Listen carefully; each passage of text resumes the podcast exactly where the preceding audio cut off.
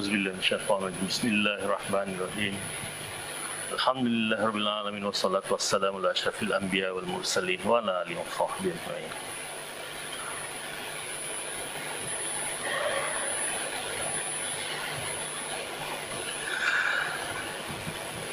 Alhamdulillah kerana kita dapat berkumpul pada tengah hari ini kerana uh, kita ingin membincangkan satu tajuk yang mungkin menarik Um, pada asalnya tajuknya adalah uh, mental illness from Islamic perspective. Tetapi setelah difikirkan kembali saya bersama dengan Dr. Nick merasakan kita patut membincangkan satu isu yang lebih contemporary dan um, lebih uh, menarik dibandingkan dengan uh, mental illness from Islamic perspective tersebut. Jadi kita telah menukar tajuk kepada perbincangan, ini bukan lecture ya, perbincangan berkenaan dengan uh, merisik keturunan, perkahwinan dan juga zuriat. Tajuk ini dipilih kerana ianya sangat bersangkut paut dengan apa yang berlaku di dalam hidup kita pada ketika ini. Setiap orang akan melalui zaman kanak-kanak remaja dewasa berkahwin dan menghasilkan zuriat.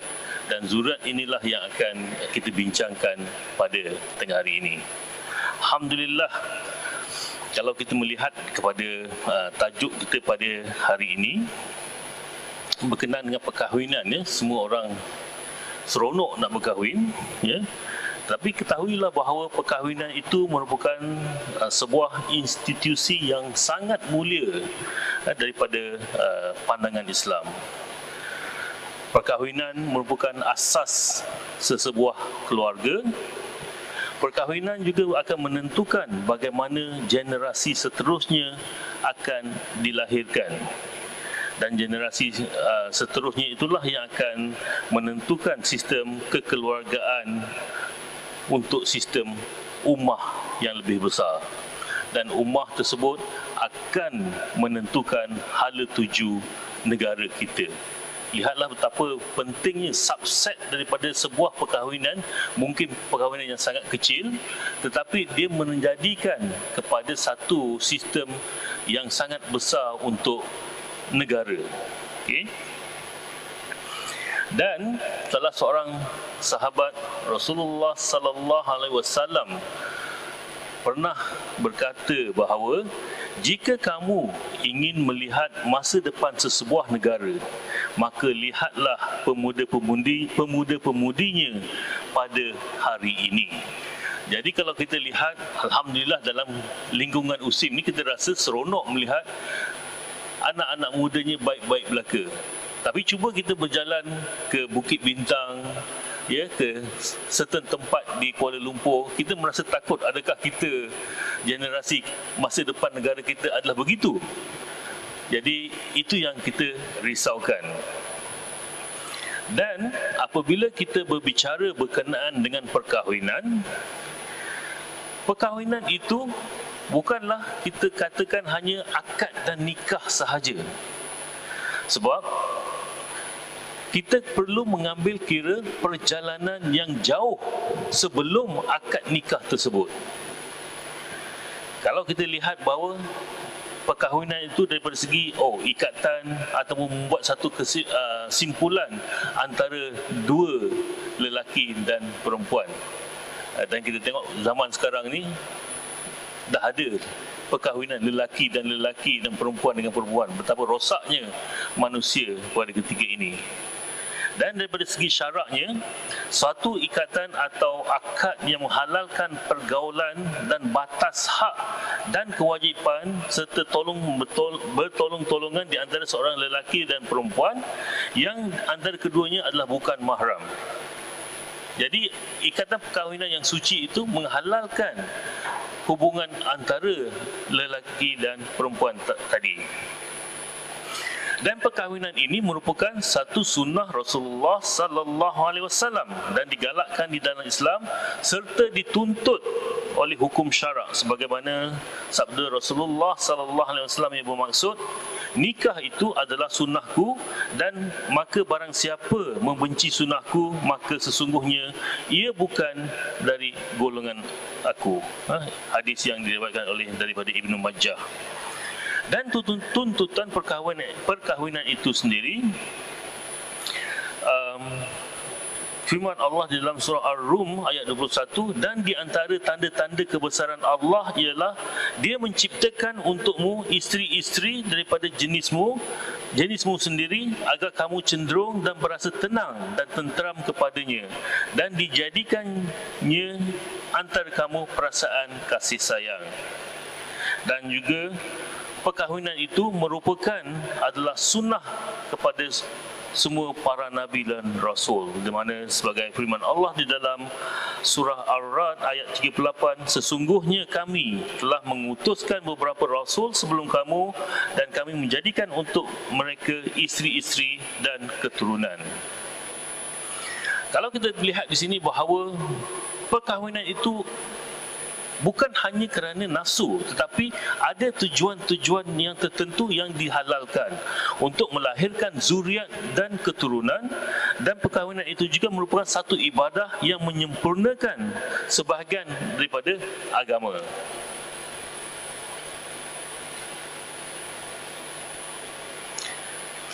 Apabila telah berkahwin seorang hamba itu maka dia telah memenuhi separuh agamanya. Maka bertakwalah dia kepada Allah pada separuh yang belum disempurnakannya lagi. Hadis riwayat Baihaqi. Di mana perkahwinan ini juga adalah satu institusi yang melatih untuk menyuburkan kehidupan sebagai seorang yang bertanggungjawab sebagai seorang parents ibu bapa dan perkahwinan itu juga seharusnya menimbulkan sikap bertanggungjawab. Dia semacam seolah-olah satu institusi yang melatih orang yang berkahwin daripada tak tahu apa-apa tentang perkahwinan dan kekeluargaan akhirnya menjadi seorang yang lebih baik. Persoalan yang harus kita tanya kepada diri kita yang dah berkahwin dan yang nak berkahwin di mana bermulanya atau terbentuknya keluarga yang bahagia itu. Ha, kita selalu berdoa mungkin beberapa kali setiap hari Rabbana hablana min azwajina wa zurriyyatina qurrata a'yun waj'alna lil muttaqina imama. Wahai Tuhan kami, anugerahkanlah kepada kami isteri-isteri dan keturunan kami sebagai penyenang-penyenang hati dan jadikanlah kami imam pemimpin bagi orang-orang yang bertakwa. Surah al-furqan ayat 74 kalau kita tengok doa yang kita selalu baca pada hari ini dia terbagi kepada tiga aspek uh, tiga kumpulan iaitu kepada isteri-isteri, kepada zuriat anak-anak kita dan juga kepada kita sebagai seorang pemimpin.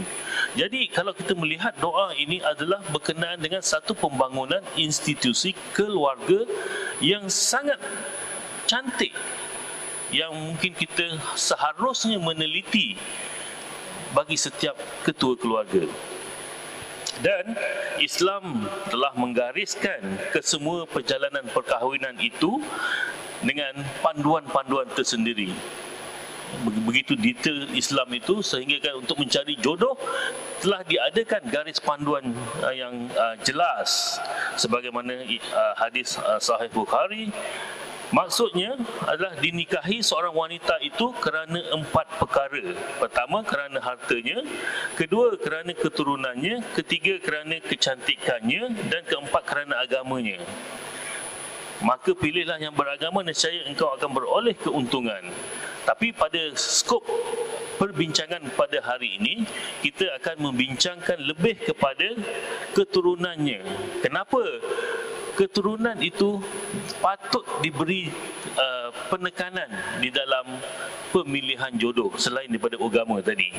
Iaitu untuk melihat nasab keturunan yang baik yang akan dihasilkan daripada perkahwinan tersebut.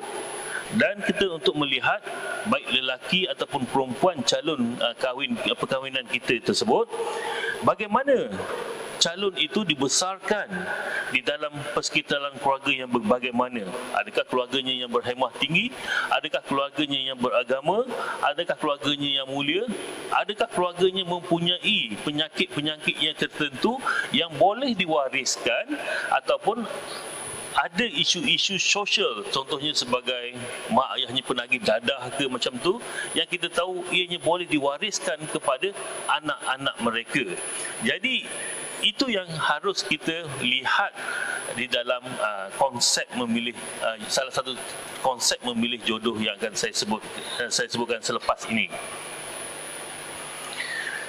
Dan Islam uh, menggariskan peraturan-peraturan kepada umatnya iaitu untuk menjaga kemaslahatan hidup mereka dan tujuan ini terkandung di dalam yang dipanggil sebagai maqasid syariah dan terdapat lima matlamat utama dalam perundangan Islam bagi menjaga kepentingan syarak tersebut.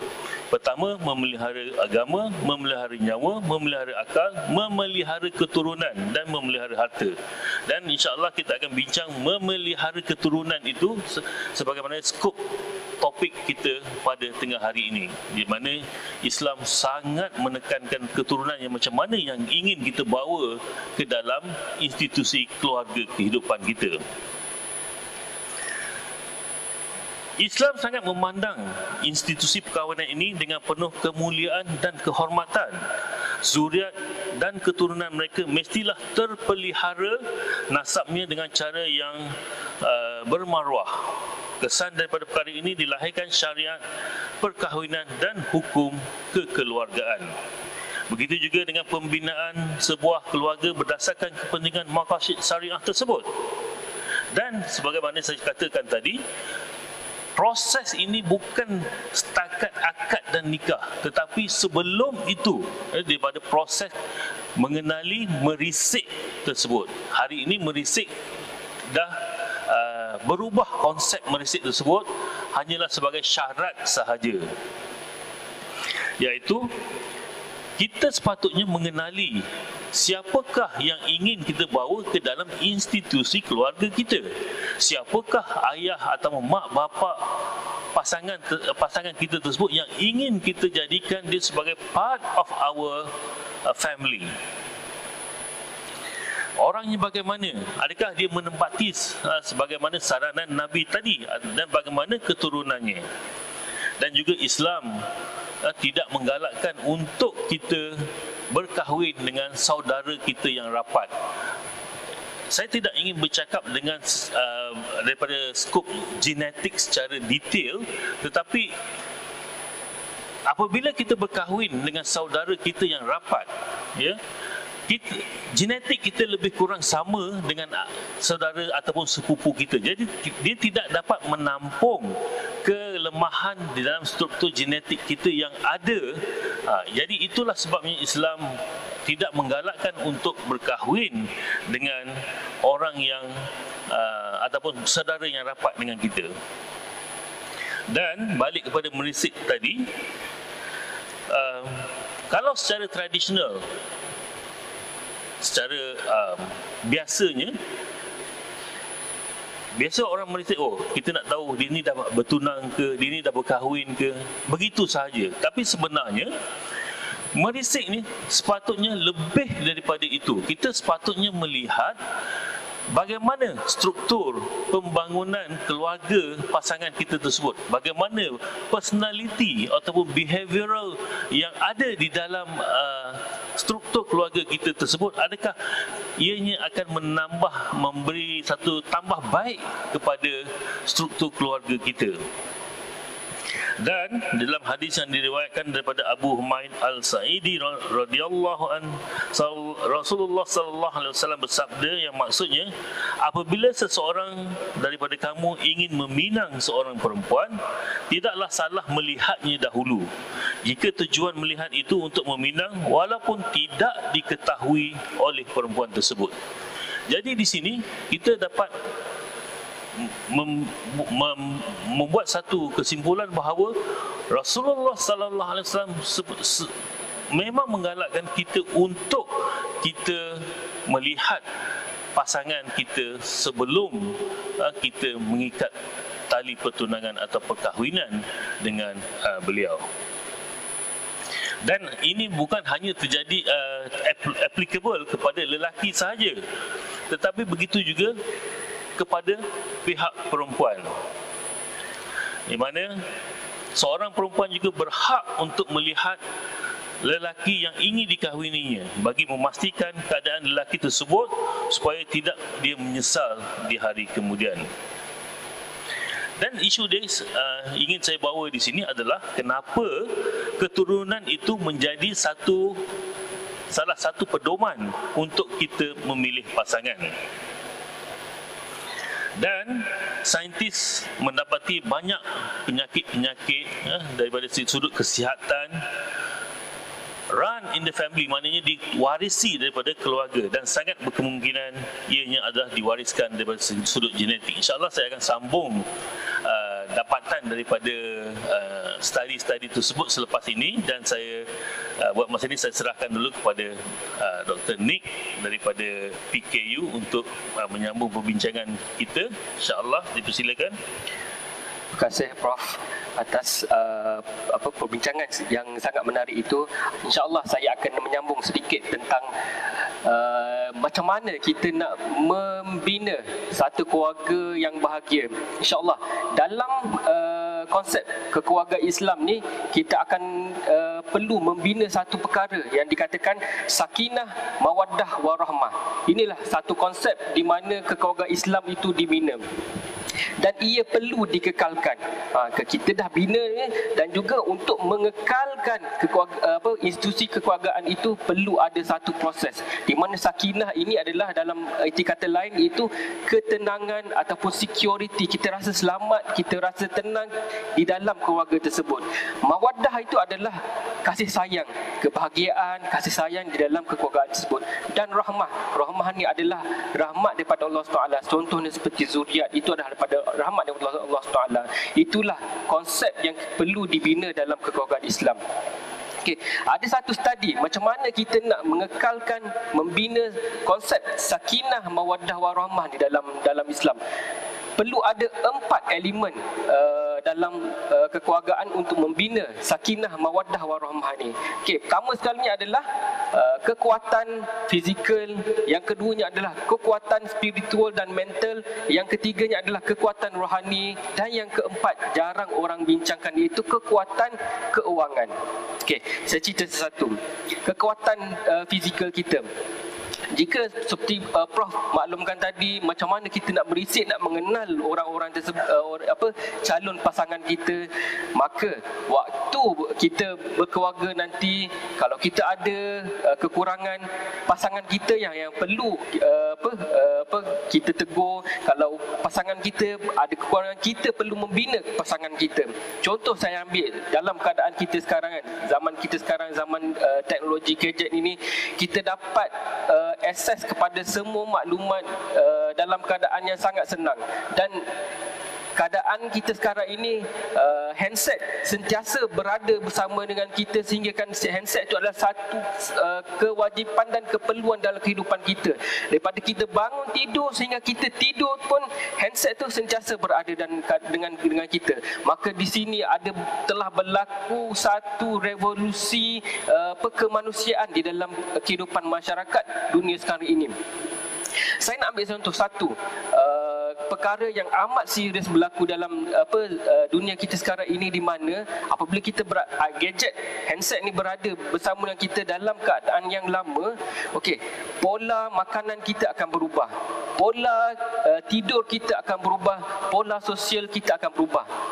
Tiga perkara ni yang uh, sedang berlaku dan pola-pola ini sebenarnya menyebabkan kerosakan kehidupan kita terutamanya satu kerosakan kesihatan dan akhir sekali uh, selepas banyak apa masa berlalu ni lama kelamaan genetik kita juga akan berubah. Saya nak ambil contoh satu pola uh, tidur kita.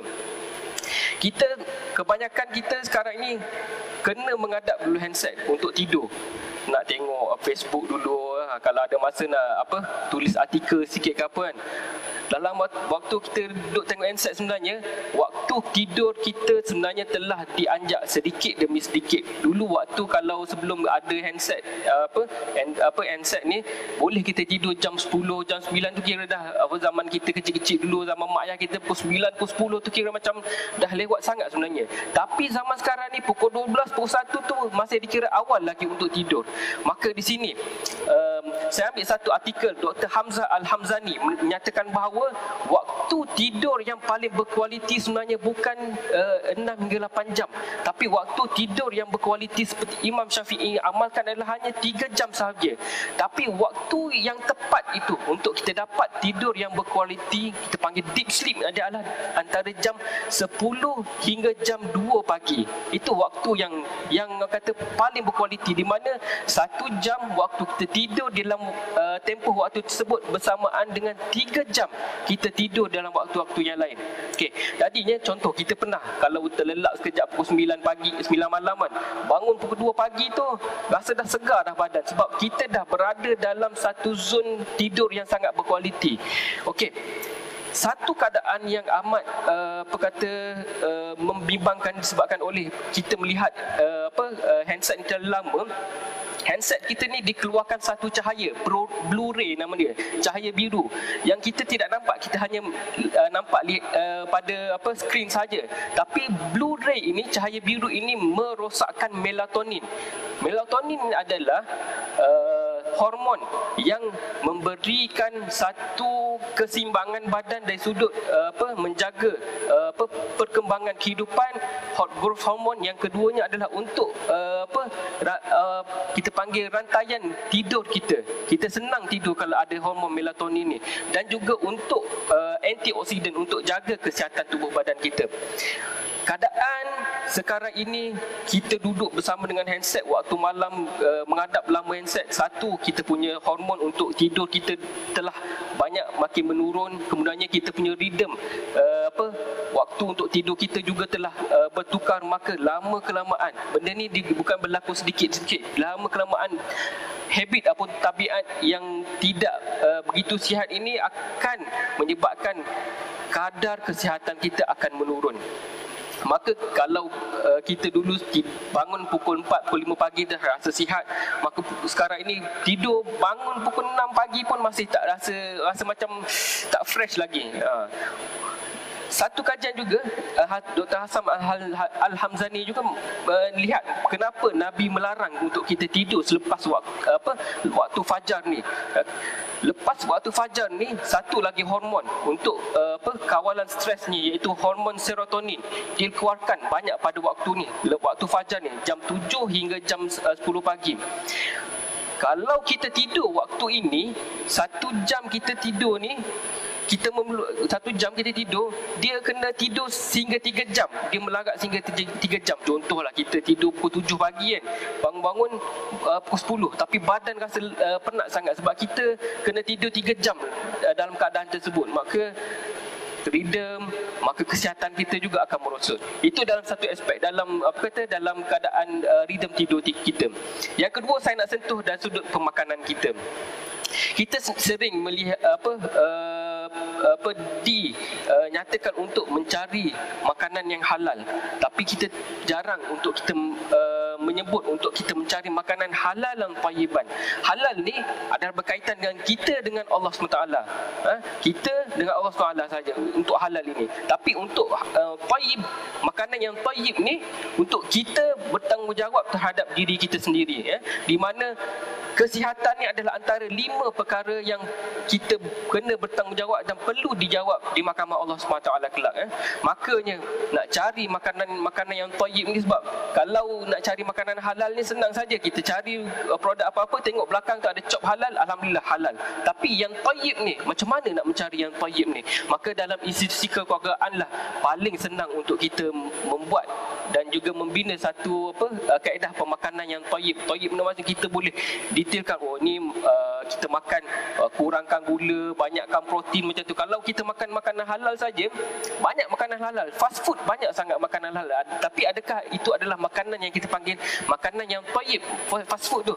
Kita lihat pola pemakanan kita sekarang ini lebih kepada makanan yang kata uh, ready made fast food dan juga sedap untuk dimakan di mana kesedapan tersebut sebenarnya telah membunuh kita punya uh, kesihatan kita. Tu dah sudut uh, kesihatan uh, apa uh, uh, apa fizikal. Kesihatan uh, mental pula walaupun kita berada dalam satu institusi keluargaan tapi untuk kesihatan mental untuk membina sakinah mawaddah warahmah ini perlukan apa uh, satu uh, interpretasi untuk kita mengekalkan keadaan kita melihat pasangan kita kita bersama dengan pasangan kita kita bersama dengan pasangan kita ni dalam keadaan sentiasa berada dalam tenang keadaan sentiasa uh, apa berkasih sayang maka untuk kesihatan mental ni kita perlu penuhi uh, apa kesihatan uh, dan juga ke kasih sayang antara pasangan kita. Saya nak ambil contoh lah. Kita orang lelaki ni uh, jarang sangat nak kata lepas kahwin ni uh, kata nak uh, kata ayat-ayat manis bersama dengan pasangan kita uh, uh, berlainan dengan waktu kita waktu bercinta dulu. Inilah yang sebenarnya uh, kita nak sekarang sebenarnya. Kita nak kekalkan balik. Contohnya lah kalau kita pergi kedai tom yum tu orang ambil order dia macam mana prof?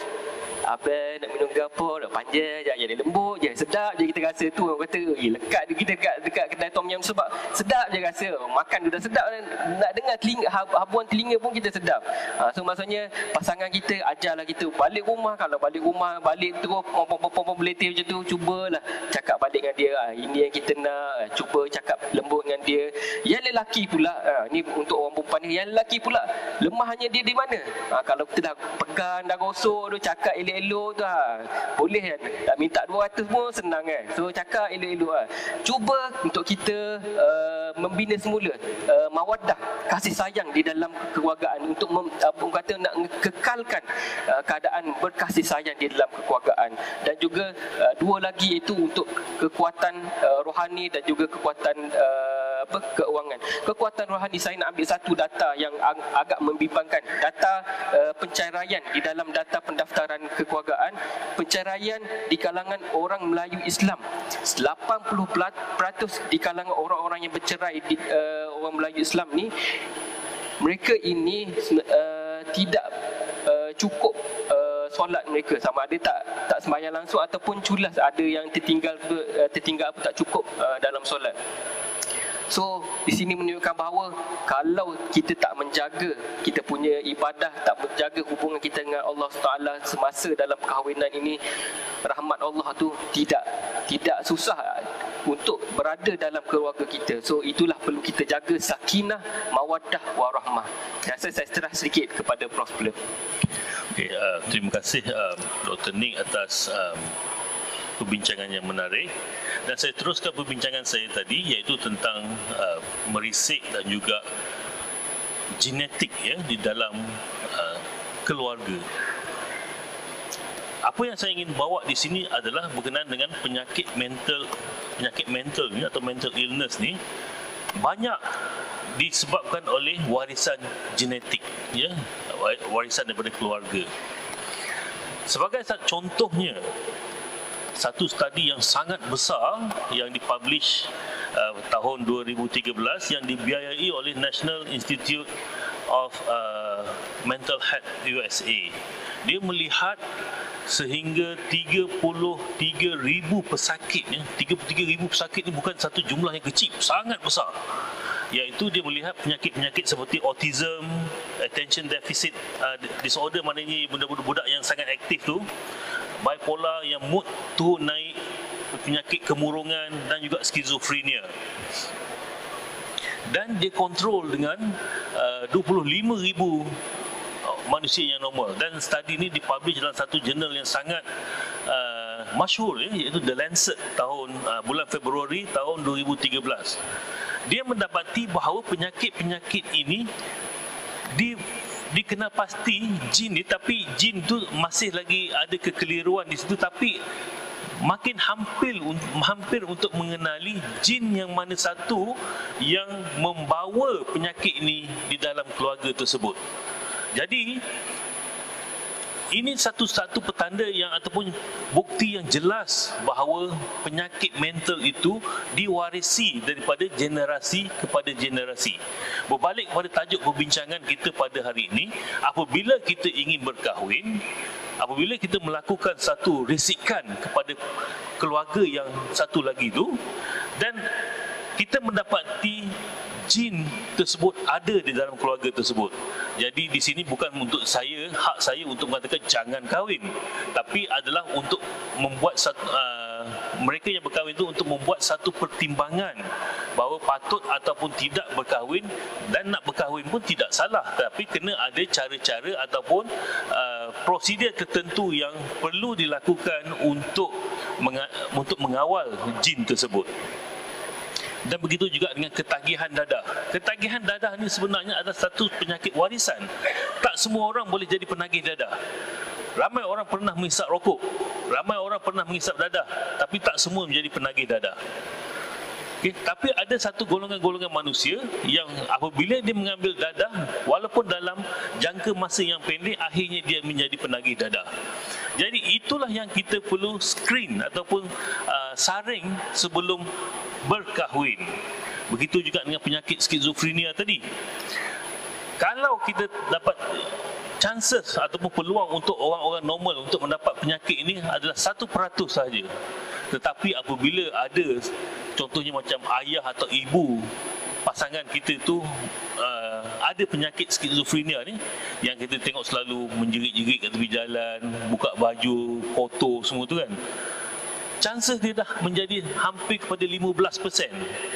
Dan kalau dua-dua mak dan ayah dia, saya pernah ada kes macam tu ya, mak dan ayah dia dua-dua ada penyakit mental tersebut berkahwin. Chances atau peluang untuk anak dia kena ataupun mendapat penyakit tersebut sehingga 50%. 50% ni tuan-tuan ni bukan satu number yang kecil. Maknanya kalau 50% tu satu daripada dua anak dia akan kena penyakit tersebut macam tu. Jadi itu sebab kena ambil serius uh, penyakit-penyakit uh, keturunan ini. Asal. Jadi uh, setelah uh, masuk hampir waktu, um, jadi bagi saya itulah kesimpulannya merisik itu adalah sangat penting dan terima kasih. Uh, sebagai pengakhirannya satu uh, keadaan di mana untuk kita kekalkan sakinah mawaddah warahmah ni dan juga uh, apa yang kita nak sebenarnya pengakhiran kita.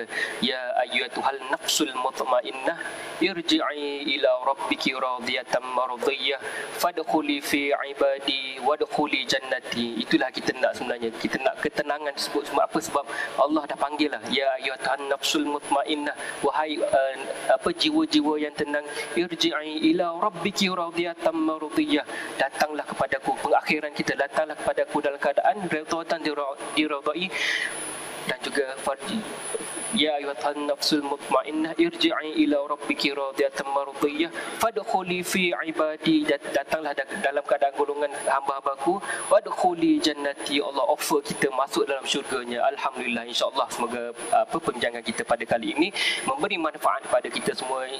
Wallahu alam Wassalamualaikum warahmatullahi ta'ala wabarakatuh.